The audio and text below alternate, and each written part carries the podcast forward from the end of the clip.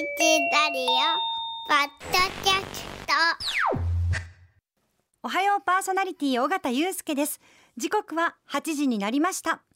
クレイディセゾンがお送りする話のダイジェスト。改めましておはようございます。尾形祐介です。おはようございます。江崎由紀子です。えー、大阪の空ですけれども、確かに雲がちではあるんですが、えー、ちょっと明るさが、あのー、雲の切れ間から出てきました。はい。えー、ですが今日はね、ちょっと雨の予報となってますので、えー、皆様今から出られるという方は、え何でしたあまりチャレンジングなあ攻め方をせずに傘を持っていった方がいいのではないかという、うん、そうそう、通勤通学の時間だけ止んでるかもしれないけど、ね、無理せずに傘を持っていってくださいっておっしゃってましたね。清水さんおっしゃってましたね。はい。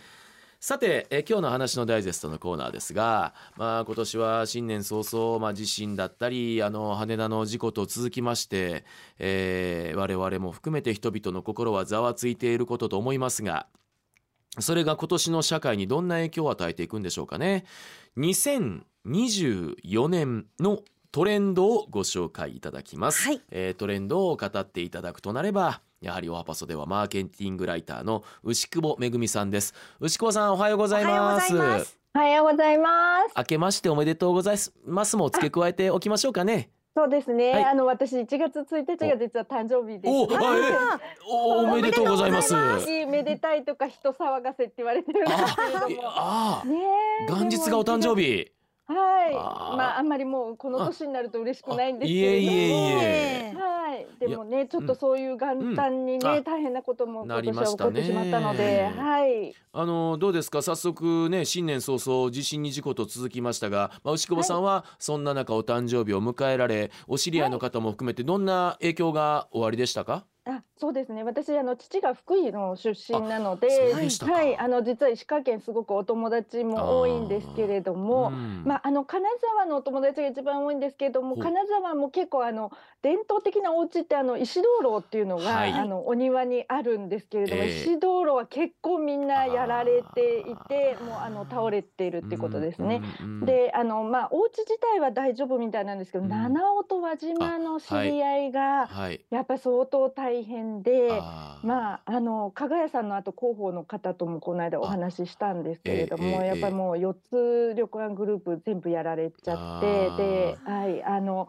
みんなあの全員スタッフさん大丈夫だったらしいんですけど、うん、やっぱりね、スタッフさんのお家だとか、うん、そういうところもすごく、まあ、大変だっていうお話をされてて、ちょっと心配ですね。あの避難がなかなかね、皆さん長引きそうな方がね、多くいらっしゃるので、はい、まあ、そういう状況ではあるんですが、あのどうでしょう、一般論としてですね、はい、災害であったりこういう事故が続く都市の社会に起こりがちなことであったりムードとはどんなものが考えられるんですか？はい、はい、あの大きく言えるのがやっぱり人とのつながり消費ですね。はい、うん、で、あのこれは阪神淡路大震災の時にも、例えば、まあ、頑張ろう神戸みたいなことで皆さんあの消費もそうですし、あの気持ちもつながろうっていうところがありましたし、で、まあ、あの東日本大震災の時はこれにせんじゅういちねんだったんですけれども、まあ、あの ライン というものが、まあ、サービス始めまして、その後本当は ライン は別の形で日本に参入するはずだったんですが、ええ、やはり、まあ、ああいうチャット型というものを始めて、でスマートフォンも普及しましたので、まあ、今回は、うん、あのそことのやっぱ大きな違いは、もう皆さんがスマートフォンを持たれてる、うん、多くの方が持たれてるということと、やはりあのその ライン のような エスエヌエス、はい、まあ、ライン は エスエヌエス って厳密に言うと言えないんですが、ええ、まあ、そういったあの機能を持ったものっていうのがサービスいっぱい出てきていて、うん、で特にあのクラウドファンディング、インターネット上で、はい、あの寄付というものもインターネット上でできるようになりましたので、はい、これコロナ禍で非常に広がったんですが、うん、まあ、今回あのやはり、まあ、クラウドファンディングを含めて皆さん寄付とか、はい、あの社会貢献とか、そういうところをすごく求めていくようになるだろうなということ、うんうんうんですね。で、大くくりの人とのつながりでいうと、やっぱり東日本大震災の時は特にあのいわゆる思い出作りみたいなことで、あのこと消費とか時消費って、皆さんあの物を買うよりも物より思い出みたいなところがすごく伸びたので、うん、まあ、今年はいろいろあのやっぱり大阪もね、オープンするものがありますし、まあ、あの特に ユーエスジェー なんかね、ドンキーコング出ますけれどもやっぱり皆さんあ、そういうあのいわゆるいろんな施設にみんなでやっぱり行ってお金をドンと使うとか、うん、やっぱりあとあの日常的に外食とかそういうものもですね、あの皆さんやっぱり行ってとか、あとまあそこまで行かなくても例えばあの今年あの夏ね梅北にグラングリーン大阪オープンしますけれども、ああいう公園みたいなところで皆さんちょい飲みみたいにあのこうワンカン飲みって言いますけれども、ああいうのでこうちょっと飲んで帰ろうかみたいな、まあ、大阪立ち飲みがねいっぱいありますけれども、そういうあの自然の中で皆さんちょっとずつこう噛んで飲んで乾杯してじゃあちょっと帰ろうかみたいな、そういうあの人とのつながりを感じられるところにお金を使う傾向が多分強くなるんじゃないかなと思います。今確かにおっしゃったように今ねあのこと消費であり時消費でありつながりであったり、それが今おっしゃったような全部込められてますもんね。そうですね、人とのつながりってやっぱりちょっとコロナで減ってしまったけど、はい、やっぱり寂しかったりとか、うんうん、みんなでいたいなっていう気持ちはちょっとずつまた芽生えてきてますよね、うんうん、はいそうですね、あの早くね、うん、そういう、うんはい、制限が外れたっていうところありますからね、うん、で、はい、あの今のようなことを踏まえて牛窪さんが予測される例えば具体的な、えーはい、ヒット商品トレンドはどういうものが挙げられそうですか？はいはいはい、えーと、去年はですね結構美活関係、例えば男性の日傘が流行ったりとか、あとメイク関係ですよね、はいはい、ごめんなさい今ちょっとなんか音が入っちゃったかな、うんはい、大丈夫ですよ、えーとはい、あの要するに外に出るようになったので、はいまあ、女性のメイクももちろんそうなんですけれども、うん、そういう外の見せる消費っていうのは結構進んだんですよね、うん、もう一回おしゃれして出かけようとか。いやだってね牛窪さんね気づけば、はいあのはい、日焼け止めというかああいう化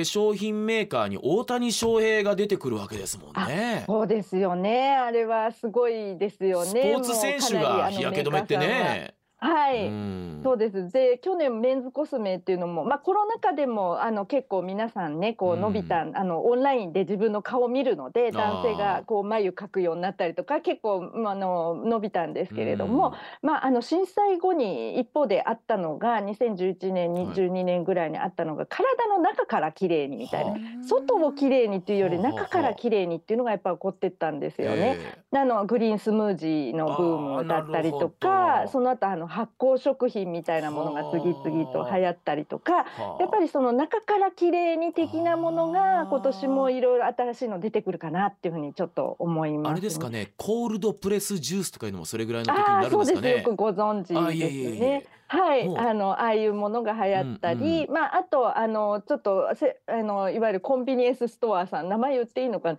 はい、いい で, あのでもスムージーとかねちょっと出てきてますけれども、うん、ああいうものをわざわざちょっと作ってね飲んだりみたいなところがあのスタンドみたいなところでも出てくるかな、もっと増えてくるかなとかっていうのはありますよね。まあ、でもせっかく飲むんだったら体にいいものを取りたいですもんね、うんうん、そうですね。で皆さんもう節約がもう去年相当進んで今年はだいぶ、まあ、賃上げが春闘でどのぐらいまでいくかっていうのは一つ大きなポイントなんですけれども、はい、皆さんやっぱり あのある程度お金を使うところは使って、うん、節約するとかしてってそのメリハリ消費が相当去年進みましたので、うんうん、割とあのそういう体のためになるものだったら多少お金かけてもいいかなとか、うん、そういうところが出てくると思いますね。健康商品ですよね、はい、まず、はい、あとどうでしょうかね。はい、あの今年は、まあ、イマーシブっていう没入消費っていうのがすごく流行るだろうというのは言われていて、で、まあ、あのこれ、まあ、分かりやすいところで言うとあの東京だとお台場に、まあ、そういう施設が出たりとか、あと大阪なんかでもカフェとかでもねちょっとそういうあのいろんな世界観をこう模したカフェみたいなのが出てきたり、まあ、先ほどのドンキーコングとかもそうですけどね、はいはい、やっぱり皆さんその中に入り込んで自分が何かをこう一緒に楽しめるみたいな、そのあの、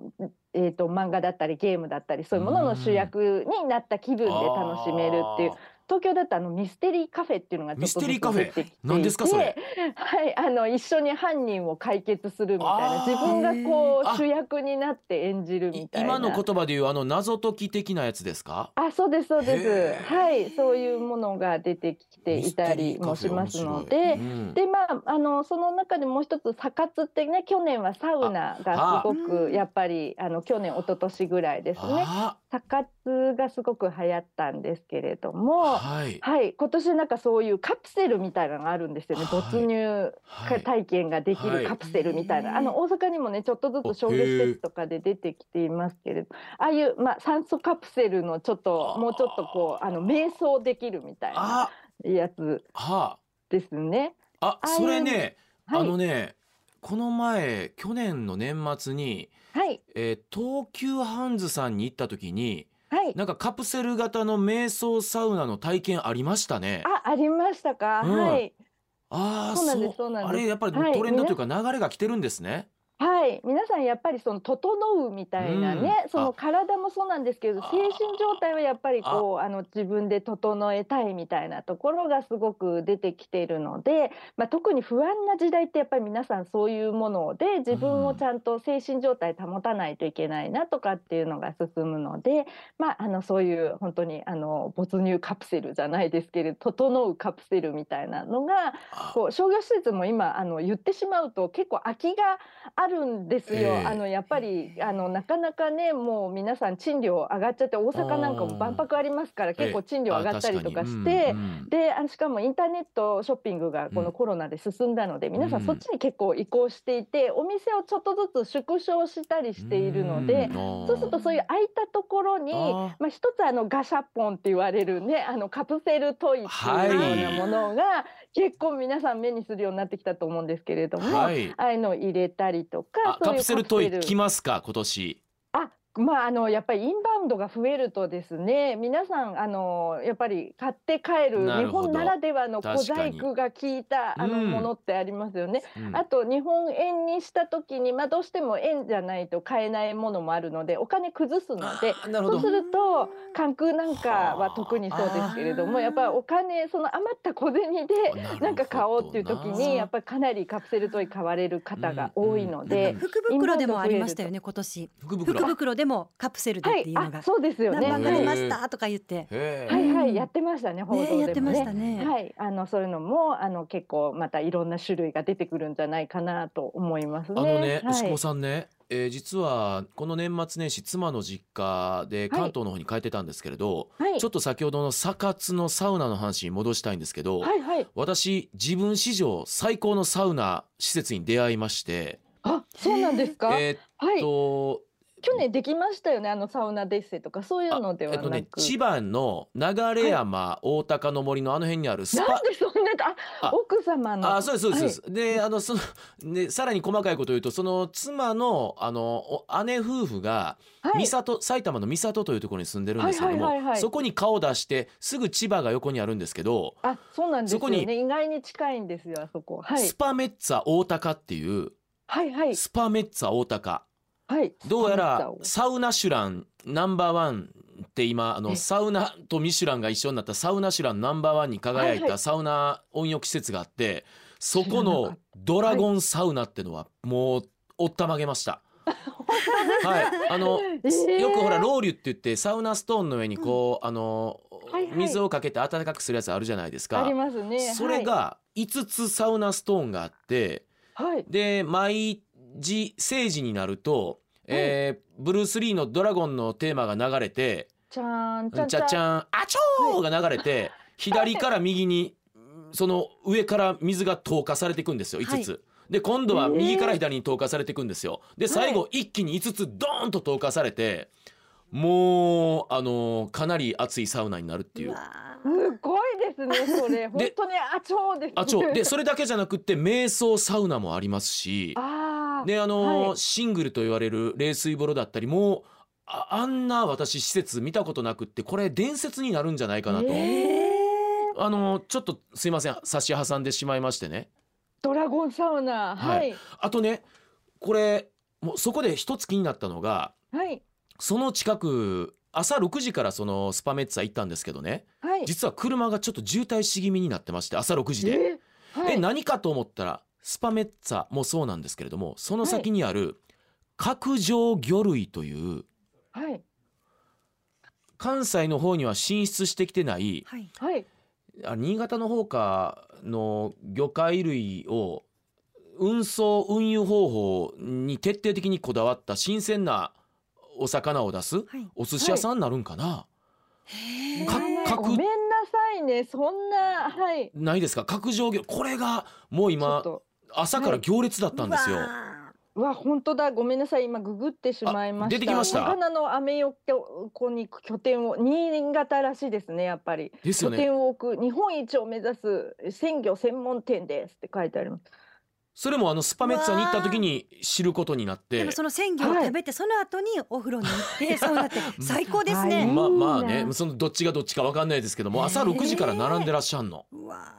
なんかだって今それをあのググるときに見たら、年末年始とか出ましたから、皆さん年末年始やってんのかなって調べたっていうことですよね。それだけやっぱり人気があるんでしょうね、これね、地元の。すみません、ちょっと年末年始のことを思い出して、すみません、あの出過ぎた真似をしてしまいましたけども。すみません、私より関東の事情にお詳しい。流山はでも今すごく人気のある町に、ね、うん、なってるんですよね。らしいですね。はい、そうなんですよ。あとどうでしょうか、はい、よく牛久保さんがおっしゃる世代別にこう区切ったような現象とかもお伺いしたいんですけれども。はいはい、あ、はい、あのまあ世代はね、 Z 世代って言われる若者がやっぱり、はい、まあこれにじゅう代が中心なんですけれども、うん、まあ非常に注目されてるっていうのがここ数年の傾向で、まあこれ特にあの最近ね TikTok とかああいうものからヒット商品とか生まれるので、はい、やっぱり若い子たちに注目っていうのはあるんですけれども、どまあ実は今年で言うとですね、まあ新人類って ご, ご存知新人類って尾形さんご存知ですか、ね、ああの我々の時のあの新人類ですか。はい、そうですそうです。あ、はい、もちろんです。我々、はい、ちょっと上だったと思いますけれども。尾形さんよりは上、はい、私と尾形さんほぼ同世代ですもんね。バブル世代で、でですもんね。はい、もうあの新生バブルって言われる、はい、いわゆる本当にバブル最盛期に青春過ごした人たちなんですけれども、はいはい、その上が一つ上が新人類って、まあこの人たちもバブル予兆期、バブルが始まるぞっていう時期に青春過ごした人たちで、うん、昭和よんじゅうねんだいぜん半生まれぐらいですよね。そうですそうです。はい、この人たちがもう全員今年ろくじゅう代に突入するんですね。ですよね。はい、そうなんです。あのまあタレントさんでいうと、あの松田聖子さんがまあ今年ろくじゅういちかにぐらいですよね。あとトンネルズの石橋貴明さんとかあの辺も同じぐらいなんですけれども、はあ、はい、あの野球選手でいうとあの工藤公康さんって、古田さんとか。はい、ライオンズのピッチャーだった工藤さんとかあの辺の人たちがもともと新人類って言われたんですけれども、はい、あのもうこれ若い世代の方皆さん多分ご存知ないんですけれども、えー、なんで新人類って言われたかっていうのが多分ゆとり世代とちょっと似てたんですよね。ゆとどうせゆとりだろあいつらみたいな言われ方をしちゃうっていう、あの新人類で、まあ、すごく大人に対して失礼な口聞いたりして、はい、あいつら何考えてんだみたいな、うん、新人類じゃないかみたいに言われてた人たちがもうろくじゅう代に入ってきて、はあ、でこの人たち実はあのすごく Z 世代お孫さんとかと仲がいい世代なんですよ、はあ、Z 世代でアルファ世代ぐらいか今ね。お孫さんでいうとお子さんがこの人たちのお子さんぐらいに当たるのがあの、まあえー、と Z 世代より一つ上ぐらいロスジェネとかもちょっとあれかな、なのでアルファ世代っていうのが Z 世代の一つ下になるんですけど、今小学生とかね、うん、そのぐらいの人たちと、まあ、あのさん世代になってくるので、うん、で昔さん世代消費って言われた時って割とこう若い人が中心だったと思うんですけれども、こうバブル世代ってまあ、あのその下の新生バブルも含めて、はい、私たちも含めてですね、うん、すごく自分中心な方がやっぱり多いんですよ。ちょっとわかるはい、であのもちろんお孫さんのためにお金使うんだけど、自分がお孫さんと一緒のことしたいみたいなところがすごく強いので、まあ、最近おばあちゃんの ユーチューバー とかねあの ティックトッカー みたいなのも出てきてるんですが、お孫さんと一緒に踊ったりされてますよね。よく出てきますよね。首振りダンスとかね、はい、やっちゃったりするので、まあ、そういうあのリカちゃんも実はですね、リカちゃん人形も去年さん世代でおじいちゃんが初めて登場したんですよ。お、そうですか。でそれもバブル世代のおじいちゃんなんで、めっちゃこうちょっとあのちょいモテみたいなおじいちゃんなんですけれども結構だからさん世代のそのお孫さん中心っていうよりは、あの上のじじばばと言われつつ、うん、自分たちはまだイケてるぜって思ってる人たちが中心になってさん世代で登場するっていう。つまりに世代さん世代のボトムアップ型のさん世代じゃなくって、はい、上が意外と中心型のトップダウン型の、はい、はい、そうですねそういうニュアンスの消費、結構だから聞いてみると、ああのお孫さんの ティックトック とかあのインスタグラムとか見て、ああそれ着なくなったらばあばにちょうだいとか、おばちゃんとかもあのサッカー行くんだったら俺も一緒に行くみたいなことを ライン ですぐ連絡したりとか、そういう感じのことが結構盛んに起こってくるかなっていうのはありますね。さあそれとですね、今世代別な、はい、あの興味深いお話も伺いましたが、はい、まあ、牛窪さんといえばもう去年は最良の年だったわけでしょ。ありがとうございます。ちょっとこんなところでなんなんですけれども、いやいやこんなところだからですよ、えー、はい、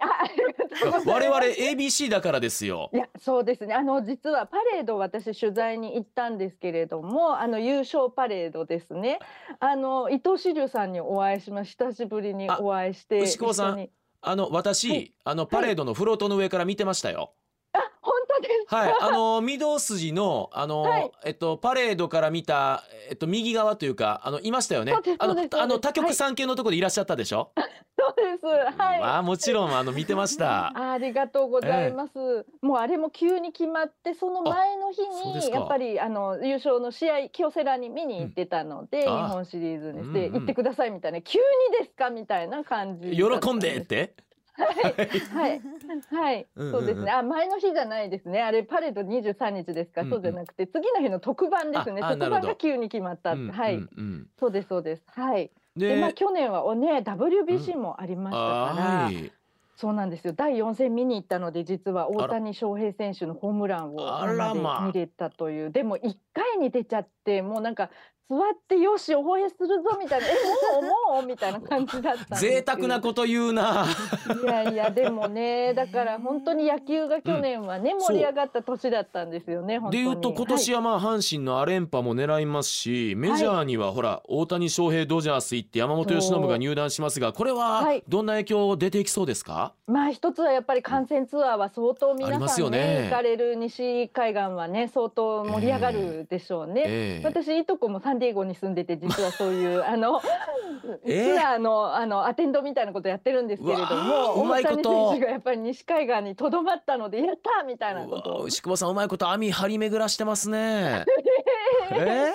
いやそうなんですよ。だからちょっと行きたいんですけど、でも私にとってはやっぱり申し訳ないんですが、うんうんうん、本当にアレンパの方が大事なのではい、ちょっとキャンプも行きますし、にがつの、はい、キャンプ行かれますか。行きます、はい、もしかしたらお会いできるかもですね。我々もあのハパソで行きますんで、はい、あ本当ですか。ぜひお会い、ええ、あでも多分後半じゃないですかね。ああそうですか。あね、私あの前半というか半ばに無理やり沖縄で公演の仕事を入れてよっしゃみたいな感じで行くんですけれどもまあでもあれですよね、多分あのこと消費の、まあ、物消費もか一部にタイガース関連は入るでしょうね。はい、いやそうです。グッズが ね, ね去年もあのおかげさまでというか、あの岡田監督があれと言ったことで あ, あれグッズが相当売れましたし、私あの平田ヘッドのお疲れ生タオルとかも買っちゃったので、うわ完全に貢献してますねそうなんですよ。もう出るたびにやっぱり買っちゃおうかなみたいなことで買ってしまう。だから牛窪さんね、あの、はい、去年のあれパインあれも含めてのあれでしょ、はい、で、はい、あのお疲れ生ですも含めてのあたりを考えると、今年も何かタイガース関連のちょっとそういうのがあるかもしれませんよね。パイン飴であり、あ、そうですね、ビールであり、グッズがね、うん、私ちょっと目をつけているのが、あの新人でいうとドラフトさんいの山田選手っているんですけれども、仙台育英の、そうですそうです、あの初日からあの阪神電鉄の乗り方が分かんなくて遅刻した、新大阪から阪神電車出てないよってやつですねそうです、乗れんよっていう、え ど, どこ大阪って新大阪じゃないのみたいなことで、さすがいいとこ目つけてる。遅刻したらしいんで、彼はあのプーさんのね巨大なぬい抱き枕を持って入寮をしたんですけれども、ええ、なんかちょっとおしゃれっぽいですし、なんかちょっと変わったことやりそうなので、なるほど、彼がなんかこういうの好きですとか流行ってますとかって言うと、なんかそういうものがちょっと注目されたりするのかなっていうのは。タイガースにおけるトレンド発信者になる可能性を秘めていると。可能性ありますね。ちょっと変わってるんでね、そういう目つけか、面白い意外なとこ来そうな感じはしますね。ああ、はい、ちょっとそれは心の奥底にじゃあ秘めて、はい、あの楽しみに待っておきますねはい、えー、ですね。やっぱりねタイガース盛り上がると大阪の景気も、ね、上がりますからね、ね、本当に。あの牛窪さん、はい、今年も多分タイガースとバファローズの日本シリーズの可能性は非常に高いとあの考えてますんで、はい、はい、もう今からね、その時期私も仕事開けとかないと去年沖縄行っちゃったんですよ。うっかりこのラジオでも言いましたけれども、確かにそうでしたね。なのでもうそういうことはしないように気をつけます。わ、はいはい、かりましたはい、あのいろいろとお話伺いました。マーケティングライターの牛窪恵さんでした。どうもありがとうございました。ありがとうございました。ありがとうございます。